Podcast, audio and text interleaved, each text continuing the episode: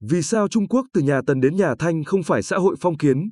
Tác giả, Hứa Tiểu Niên, biên dịch, Lê Thị Thanh Loan, bản quyền thuộc dự án nghiên cứu quốc tế. Có thể coi đây là oan sai lớn nhất trong giới nghiên cứu lịch sử Trung Quốc. Trong suốt 2.000 năm từ thời Tần Thủy Hoàng đến thời tuyên thống đế nhà Thanh, xã hội Trung Quốc rõ ràng được đặt dưới bộ máy triều đình chuyên chế, nhưng đã bị ép uổng trở thành xã hội phong kiến và sự nhầm lẫn tai hại này cho tới nay vẫn đang lan truyền khắp thế giới. Việc sửa chữa sai lầm này đúng lúc và nhận định bản chất của 2.000 năm này một cách chính xác, không chỉ giúp làm rõ nguyên do khiến xã hội Trung Quốc phát triển trì trệ trong một thời gian dài, mà còn đóng góp một lối tư duy hoàn toàn mới cho sự chuyển đổi nghiên cứu từ xã hội truyền thống sang xã hội hiện đại. Vậy phong kiến là gì? Theo từ điển Bách khoa toàn thư Britannica, thuật ngữ chế độ phong kiến, feudalism, xuất hiện lần đầu tiên vào thế kỷ 17 và được dùng để miêu tả xã hội Tây Âu thời Trung Cổ. Trong nhiều tác phẩm và nghiên cứu khác nhau, nghĩa của từ này không hoàn toàn tương đồng. Nghĩa rộng nhất của nó bao hàm tất cả quan hệ kinh tế, luật pháp, chính trị và xã hội ở Tây Âu trong thời Trung Cổ, trong khi nghĩa hẹp nhất được dùng để chỉ mối quan hệ khế ước giữa các lãnh chúa, Los, và chư hầu, Vatsan. Dù hiểu theo định nghĩa nào, quan hệ khế ước giữa lãnh chúa và chư hầu vẫn là đặc sắc chỉ riêng xã hội phong kiến mới có và là nét điểm xuyết thể hiện bản chất của xã hội phong kiến. Lãnh chúa ban cho chư hầu một phần lãnh thổ hoặc thái ấp, cung cấp sự bảo vệ cho chư hầu, đổi lại. Chư hầu thề sẽ trung thành, đồng thời thực hiện các nghĩa vụ như cống nạp, lao động và quân dịch với lãnh chúa. Chư hầu được hưởng các quyền cai trị hoặc thống trị tương đối hoàn chỉnh trong phạm vi lãnh thổ của mình, chủ yếu bao gồm quyền tư pháp, tài chính và quân sự. Việc đất đai và quyền cai trị có đi cùng với nhau hay không? Và liệu các chư hầu có quyền cai trị hay không là những điểm mấu chốt để phân biệt xã hội phong kiến với các hình thái xã hội khác? Trong các văn kiện tiếng Trung, thuật ngữ phong kiến thường được diễn giải theo cách đơn giản hóa thành phong thổ kiến quốc hoặc phong tức kiến địa. Kiến quốc hay kiến địa thể hiện rất đúng bản chất của xã hội phong kiến, quyền lực chính trị dựa trên chế độ khoán theo cấp bậc. Lịch sử Tây Âu về cơ bản có 3 cấp gồm vua, chư hầu, hiệp sĩ, Nhật Bản có mặc phủ, đại Mỹ, samurai, trong khi đó thời Tây Chu của Trung Quốc có thiên tử, chư hầu, sĩ phu. Các chư hầu cấp dưới đều có quyền cai trị và về cơ bản đều là vua trên lãnh thổ của mình. Năm 221 trước công nguyên, nhà Tần thống nhất Trung Quốc theo kiến nghị của thừa tướng Lý Tư, Tần Thủy Hoàng cho bãi bỏ chế độ phong kiến và thiết lập các quận huyện, thông qua hệ thống quan lại từ trung ương đến địa phương. Quan lại địa phương do hoàng đế trực tiếp chỉ định, qua đó thống nhất quốc gia với diện tích bao la rộng lớn. Mặc dù các quận thủ và huyện lệnh có quyền lực rất lớn trong khu vực thuộc phạm vi quyền hạn của họ, nhưng vẫn không thể so sánh với các chư hầu trong quá khứ. Sự khác biệt cơ bản này nằm ở nguồn gốc của quyền lực và bản chất của quyền lực mà nguồn gốc đó quyết định. Giới quan lại được hoàng đế trao quyền để cai trị, trong khi các chư hầu lại thông qua việc đảm nhận những nghĩa vụ để đối lấy quyền cai trị. Mối quan hệ trước là mối quan hệ mệnh lệnh một chiều từ trên xuống dưới, trong khi mối quan hệ sau là mối quan hệ khế ước hai chiều. Trong xã hội phong kiến, vua nhận được sự trung thành và nghĩa vụ của chư hầu, đồng thời phải tôn trọng và bảo vệ quyền lợi của chư hầu. Nếu vua vi phạm giao ước và làm tổn hại quyền lợi của chư hầu, chư hầu có thể chống lại bằng nhiều biện pháp khác nhau kể cả quân sự. Trong khi đó, hoàng đế trong chế độ chuyên chế đối đãi với quan lại như nô lệ, vua bắt quan phải chết. Quan không thể không chết, quan lại không những không có quyền cai trị độc lập, mà thậm chí còn mất đi quyền sống. Tóm lại, quyền lực của quan lại là do hoàng đế trao cho, còn quyền lực của chư hầu đến từ các quyền được đảm bảo bởi giao ước. Về phần các vương, hầu được phong dưới các triều đại, trừ thời kỳ đầu ở một số triều đại như Tây Hán, Tây Tấn, Nhà Minh. Họ hầu hết chỉ có tước vị và lương bổng chứ thực chất không có quyền cai trị ở địa phương. Có sự khác biệt vô cùng lớn khi so với các chư hầu được hưởng thực quyền. Các sử gia gọi đây là giả phong chứ không phải thực phong. Giả là giả ở chỗ chỉ phong tước chứ không cho kiến quốc. Hán cao tổ Lưu Bang thực phong vương hầu cho 9 người cùng họ, kết quả Ngô Vương Lưu Tị tạo phản. Hán cảnh đế bình định hỗn loạn. Sau đó các vương hầu được phong lại trở về với vị trí giả phong. Chỉ phong tước mà không cho kiến quốc. Vậy sao có thể gọi là xã hội phong kiến?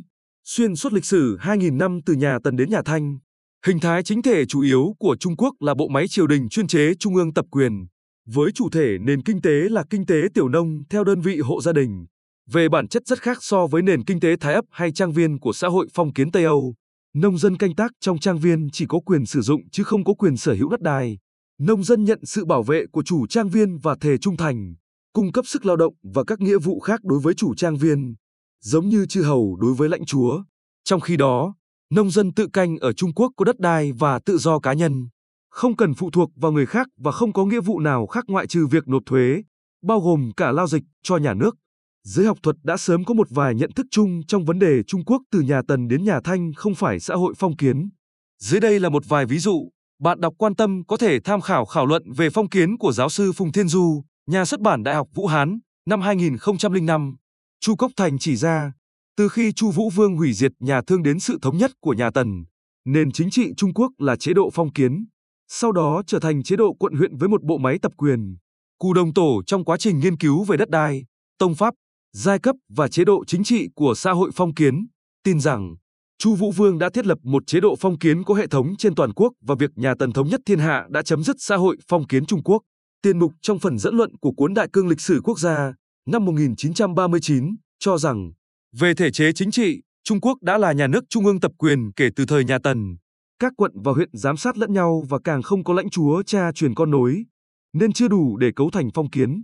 Các vương hầu thời Tây Hán chỉ sống dựa vào tiền thuế của dân, còn việc cai quản thái áp vẫn do nhà nước chỉ định quan lại đảm nhận. Tiền mục cũng chỉ ra rằng, dụng đất sau thời Tần có thể được mua bán tự do, địa chủ và nông dân có quan hệ khế ước kinh tế. Không giống như xã hội phong kiến mà địa chủ là lãnh chúa và tá điền là nông nô phụ thuộc vào lãnh chúa. Lương Thấu Minh cũng sử dụng sự ràng buộc cá nhân như một đặc điểm của chế độ phong kiến trong cuốn khái quát nền văn hóa Trung Quốc. Năm 1949, theo quan điểm của ông, chế độ phong kiến chỉ tồn tại ở thời nhà Chu, còn sau thời Tần và Hán, Trung Quốc bước vào nền kinh tế địa chủ, nông dân tự canh và nền chính trị quan liêu. Hồ Thích trong cuốn Đại cương lịch sử triết học Trung Quốc năm 1926 gọi nhà Ân, nhà Thương và Tây Chu là thời đại phong kiến, còn các triều đại từ Tần và Hán trở đi là thời đại của chế độ độc tài chuyên chế. Bên cạnh việc phủ nhận thuyết phong kiến từ nhà Tần đến nhà Thanh, các học giả cũng chỉ ra nguồn gốc của sự nhầm lẫn này. Về mặt phương pháp luận, đó là do sự sao chép lý thuyết về các giai đoạn phát triển của xã hội Tây Âu một cách dập khuôn mà không màng đến tình hình cụ thể của Trung Quốc. Kết luận có được không đến từ nghiên cứu, mà dựa trên mô hình năm giai đoạn gồm xã hội nguyên thủy, xã hội nô lệ, xã hội phong kiến, chủ nghĩa tư bản, chủ nghĩa xã hội, sau đó cắt gọt và sửa đổi lịch sử Trung Quốc theo ý muốn để phù hợp với mô hình đã định trước. Tính đặc thù của tình hình quốc gia đã bị vùi lấp trong niềm tin vào các quy luật phổ quát và việc nghiên cứu. Quá trình tiến hóa xã hội phức tạp biến thành việc áp dụng các công thức đơn giản một cách máy móc. Chuyên khảo của giáo sư Phùng Thiên Du cho thấy, người khởi xướng thuyết chế độ phong kiến từ Tần đến Thanh là Trần Độc Tú. Trần Độc Tú đã đến Nhật Bản du học nhiều lần trong những năm cuối của thời Minh Trị, vừa hay gặp phải những chỉ trích đối với tàn dư phong kiến của giới tư tưởng nước này và chịu ảnh hưởng sâu sắc, dẫn tới việc so sánh nhà Thanh với Mạc Phủ Tokugawa. Khi Minh Trị Duy Tân lật đổ Mạc Phủ và xóa bỏ chế độ phong kiến, Trần Độc Tú cho rằng muốn hiện đại hóa Trung Quốc thì cũng phải đánh đổ nhà Mãn Thanh nên đã đưa ra khẩu hiệu chống phong kiến. Triều đình nhà Thanh quả thực đã trở thành vật cản cho sự phát triển của Trung Quốc, nhưng đó không phải do chế độ phong kiến mà chính chế độ tập quyền chuyên chế đã chèn ép, bóp nghẹt sức sống xã hội. Quách Mạt Nhược là một học giả khác ủng hộ thuyết chế độ phong kiến. Trong cuốn nghiên cứu xã hội Trung Quốc cổ đại, năm 1930, ông nhấn mạnh rằng, từ góc độ kinh tế, sự phát triển của xã hội Trung Quốc cũng theo mô hình năm giai đoạn. Triều Thương và Chu là chế độ nô lệ, sau nhà Tần và Hán chính là chế độ phong kiến. Do luôn đưa ra những giả định và lập luận táo bạo nên quan điểm của Quách Mạt Nhược không thực sự vững chắc và không nhất quán từ đầu đến cuối. Trong bài phát biểu năm 1939, Mao Trạch Đông chính thức đưa ra nhận định về đặc điểm xã hội Trung Quốc. Chế độ phong kiến này đã kéo dài hơn 3.000 năm kể từ thời Chu và Tần.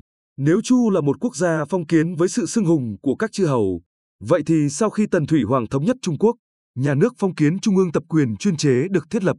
Mâu thuẫn chủ yếu của xã hội phong kiến là mâu thuẫn giữa giai cấp nông dân và giai cấp địa chủ. Từ đó trở đi, cuộc tranh luận về bản chất của xã hội Trung Quốc diễn ra tương đối trầm lắng và một số học giả đã thay đổi quan điểm trước đó của họ sao cho phù hợp. Từ nhận thức chung của giới học thuật có thể thấy, nếu chế độ phong kiến dùng để chỉ phong thổ kiến quốc, hoặc quyền lực chính trị dựa trên chế độ khoán theo cấp bậc, thì xã hội phong kiến nhất định phải là phân quyền chính trị, không thể cùng tồn tại với trung ương tập quyền. Về mâu thuẫn chủ yếu, bất kể tiến bộ xã hội có được thúc đẩy bởi cuộc đấu tranh giữa hai giai cấp lớn ở mỗi giai đoạn tiến hóa của xã hội loài người hay không, thì lịch sử các xã hội phong kiến trên thế giới cho thấy, mâu thuẫn giữa vua chúa và chư hầu, cũng như giữa các chư hầu với nhau thường đóng vai trò chủ đạo trong việc định hướng sự phát triển của xã hội, trong khi đó vai trò của nông dân trong các biên niên sử thường không mấy đáng kể. Hãy lấy Vương quốc Anh làm ví dụ. Kể từ khi cuộc chinh phạt Anh của người Norman năm 1066, thiết lập chế độ phong kiến một cách toàn diện, xung đột giữa hoàng gia, nhà thờ và tầng lớp quý tộc đã thống trị tiến trình lịch sử.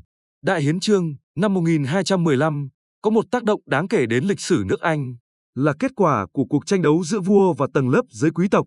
Hai bên đã đạt được thỏa hiệp và các quyền và nghĩa vụ của giới quý tộc được xác định dưới hình thức pháp luật.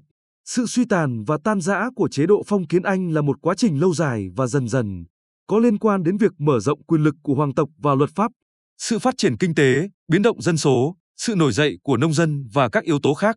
Chứ sự đấu tranh của nông dân không phải lý do chủ yếu gây nên sự sụp đổ này. Ở Trung Quốc, trong thời Xuân Thu Chiến Quốc, hoàng tộc suy tàn, quần hùng hội tụ. Sự cạnh tranh khốc liệt về quân sự và chính trị buộc nhà Tần phải cải cách. Tiên Phong xóa bỏ chế độ phong kiến và thiết lập một chế độ trung ương tập quyền gồm các quận huyện. Sau đó lan rộng ra toàn quốc qua cuộc chiến tranh thôn tính của Tần Thủy Hoàng. Có thể thấy, sự sụp đổ của chế độ phong kiến không phải do cuộc đấu tranh giữa nông dân và địa chủ gây ra. Tuy nhiên, sau khi nhà Tần thống nhất, sự thay đổi triều đại hầu hết được thực hiện qua các cuộc nổi dậy của nông dân. Mâu thuẫn giữa nông dân và giới địa chủ quan liêu lại có thể cấu thành mâu thuẫn chính của xã hội chuyên chế. Điều này chỉ ra rằng, kể từ thời Tần Hán trở đi, xã hội Trung Quốc không phải xã hội phong kiến. Cần chỉ ra rằng, bản thân các Marx không đồng tình với quan điểm cho rằng sự tiến hóa xã hội tuân theo các quy luật phổ quát, đồng thời cũng phản đối sự phổ cập của mô hình Tây Âu. Ông cho rằng các hình thức xã hội tiền tư bản có thể rất đa dạng, chẳng hạn như phương thức sản xuất châu Á, chế độ sở hữu của người Slav và chế độ chuyên quyền phương Đông. Đồng thời, chủ nghĩa tư bản không nhất định sinh ra từ xã hội phong kiến. Marx cũng phê phán việc mở rộng và lạm dụng khái niệm chế độ phong kiến một cách tùy tiện, cũng như nhấn mạnh rằng chư hầu, đất được phong và sự ràng buộc cá nhân, như sự gắn bó của chư hầu với lãnh chúa, là đặc điểm của xã hội phong kiến. Ông cũng nói rõ, chế độ quân chủ chuyên chế và chế độ phong kiến không thể cùng tồn tại. Chế độ quân chủ chuyên chế ra đời khi chế độ phong kiến suy tàn, không củng cố mà tiêu diệt xã hội phong kiến. Việc Tần Thủy Hoàng xóa bỏ chế độ phong kiến và thành lập các quận, huyện là một bằng chứng rõ ràng cho thấy chế độ chuyên chế tập quyền và chế độ phong kiến không thể cùng tồn tại. Xung quanh nhận định về bản chất xã hội Trung Quốc, trong giới học thuật đã có những cuộc tranh luận về các giai đoạn lịch sử của Trung Quốc, nhưng vẫn chưa có sự đồng thuận kể từ sau phong trào ngũ tứ. Những cuộc tranh luận này mặc dù có số lượng người tham gia lớn nhưng giá trị học thuật lại không cao. Dưới cùng một tiền đề về năm hình thái phát triển xã hội, những cuộc tranh luận này tập trung vào xuất phát điểm của xã hội phong kiến, bắt đầu từ thời Xuân Thu, Chiến Quốc, hay Tần, Tây Hán cho đến Ngụy, Tấn, Nam, Bắc Triều, mỗi triều đại đều có phe phái riêng. Dù xuất phát điểm ở đâu, các phe phái đều coi Mãn Thanh là điểm kết thúc của xã hội phong kiến. Đó là bởi vì theo khuôn khổ của thuyết năm hình thái, xã hội phong kiến chỉ có thể kết thúc vào thời nhà Thanh. Nếu điểm kết thúc rơi các triều đại khác như nhà Tống hay nhà Nguyên thì nhà Minh và nhà Thanh đều là tư bản chủ nghĩa. Vậy thì không cách nào giải thích tròn vành rõ chữ được. Hàng trăm trường phái tư tưởng tranh luận sôi nổi ở điểm bắt đầu, trong khi lại vô cùng nhất quán ở điểm kết thúc. Cuộc tranh luận này có vẻ hơi kỳ lạ phải không? Có thể thấy rõ tác hại của định kiến ở đây. Về mặt học thuật, thuyết năm hình thái có thể được coi là một trong những nỗ lực khám phá các quy luật tiến hóa của nền văn minh Tây Âu. Nó không phải lý thuyết duy nhất, cũng không phải lý thuyết phổ quát đúng với mọi trường hợp. Mark Webber, người sáng lập ra nền xã hội học, đã xây dựng một hệ thống khác để chia lịch sử Tây Âu thành ba giai đoạn: xã hội cổ đại, xã hội truyền thống và xã hội hiện đại. Trong khi đó, nhà sử học người Anh Arnold Ri, Toynbee tin rằng một mô hình tiến hóa xã hội tuyến tính đơn lẻ sẽ không phù hợp với lịch sử, đồng thời ủng hộ việc hiểu lịch sử từ sự tương tác linh hoạt của nhiều dòng chảy và nhiều mô hình. Trong nghiên cứu lịch sử vĩ mô, Marx lấy kinh tế làm đường lối chính, Weber dựa vào quan niệm, trong khi nghiên cứu lịch sử của Toynbee dựa trên những phác thảo về tôn giáo, từ các góc độ khác nhau, mỗi người đều có lý lẽ riêng và e rằng với sự phức tạp của nền văn minh nhân loại, chỉ khi xem xét từ nhiều góc độ, chúng ta mới có thể nhìn rõ chân tướng. Từ Tần đến Thanh không phải xã hội phong kiến. Vậy bản chất xã hội Trung Quốc trong 2.000 năm này là gì? Tuy hiện nay có vô vàn ý kiến khác nhau, nhưng vẫn có một điểm chung là chế độ chuyên chế. Nếu điều này là đúng, vậy thì cần phải thay đổi cách tư duy trong việc nghiên cứu lịch sử cận đại Trung Quốc. Lý do khiến phương thức sản xuất tư bản chủ nghĩa không xuất hiện ở Trung Quốc không nằm ở sự bóc lột và áp bức của chế độ phong kiến, mà là do chế độ chuyên chế tập quyền, các quyền lợi, khế ước và ý thức pháp quyền mà nền kinh tế thị trường cần không thiếu trong xã hội phong kiến, nhưng chúng lại gặp phải sự chèn ép và bị làm tổn hại trong chế độ chuyên chế tập quyền. Sự đoàn mệnh của chủ nghĩa tư bản khi mới chấm manh nha dưới thời Thanh không phải do xã hội phong kiến quá dài, mà là do xã hội phong kiến quá ngắn. Xã hội phong kiến Trung Quốc đã kết thúc sớm vào thời điểm nhà Tần thống nhất. Hơn 600 năm sau, người Giác Manh đã mở đầu cho xã hội phong kiến ở Tây Âu. Vậy nên không quá ngạc nhiên khi Lương Thấu Minh cho rằng Nền văn minh Trung Hoa là một nền văn minh chín sớm,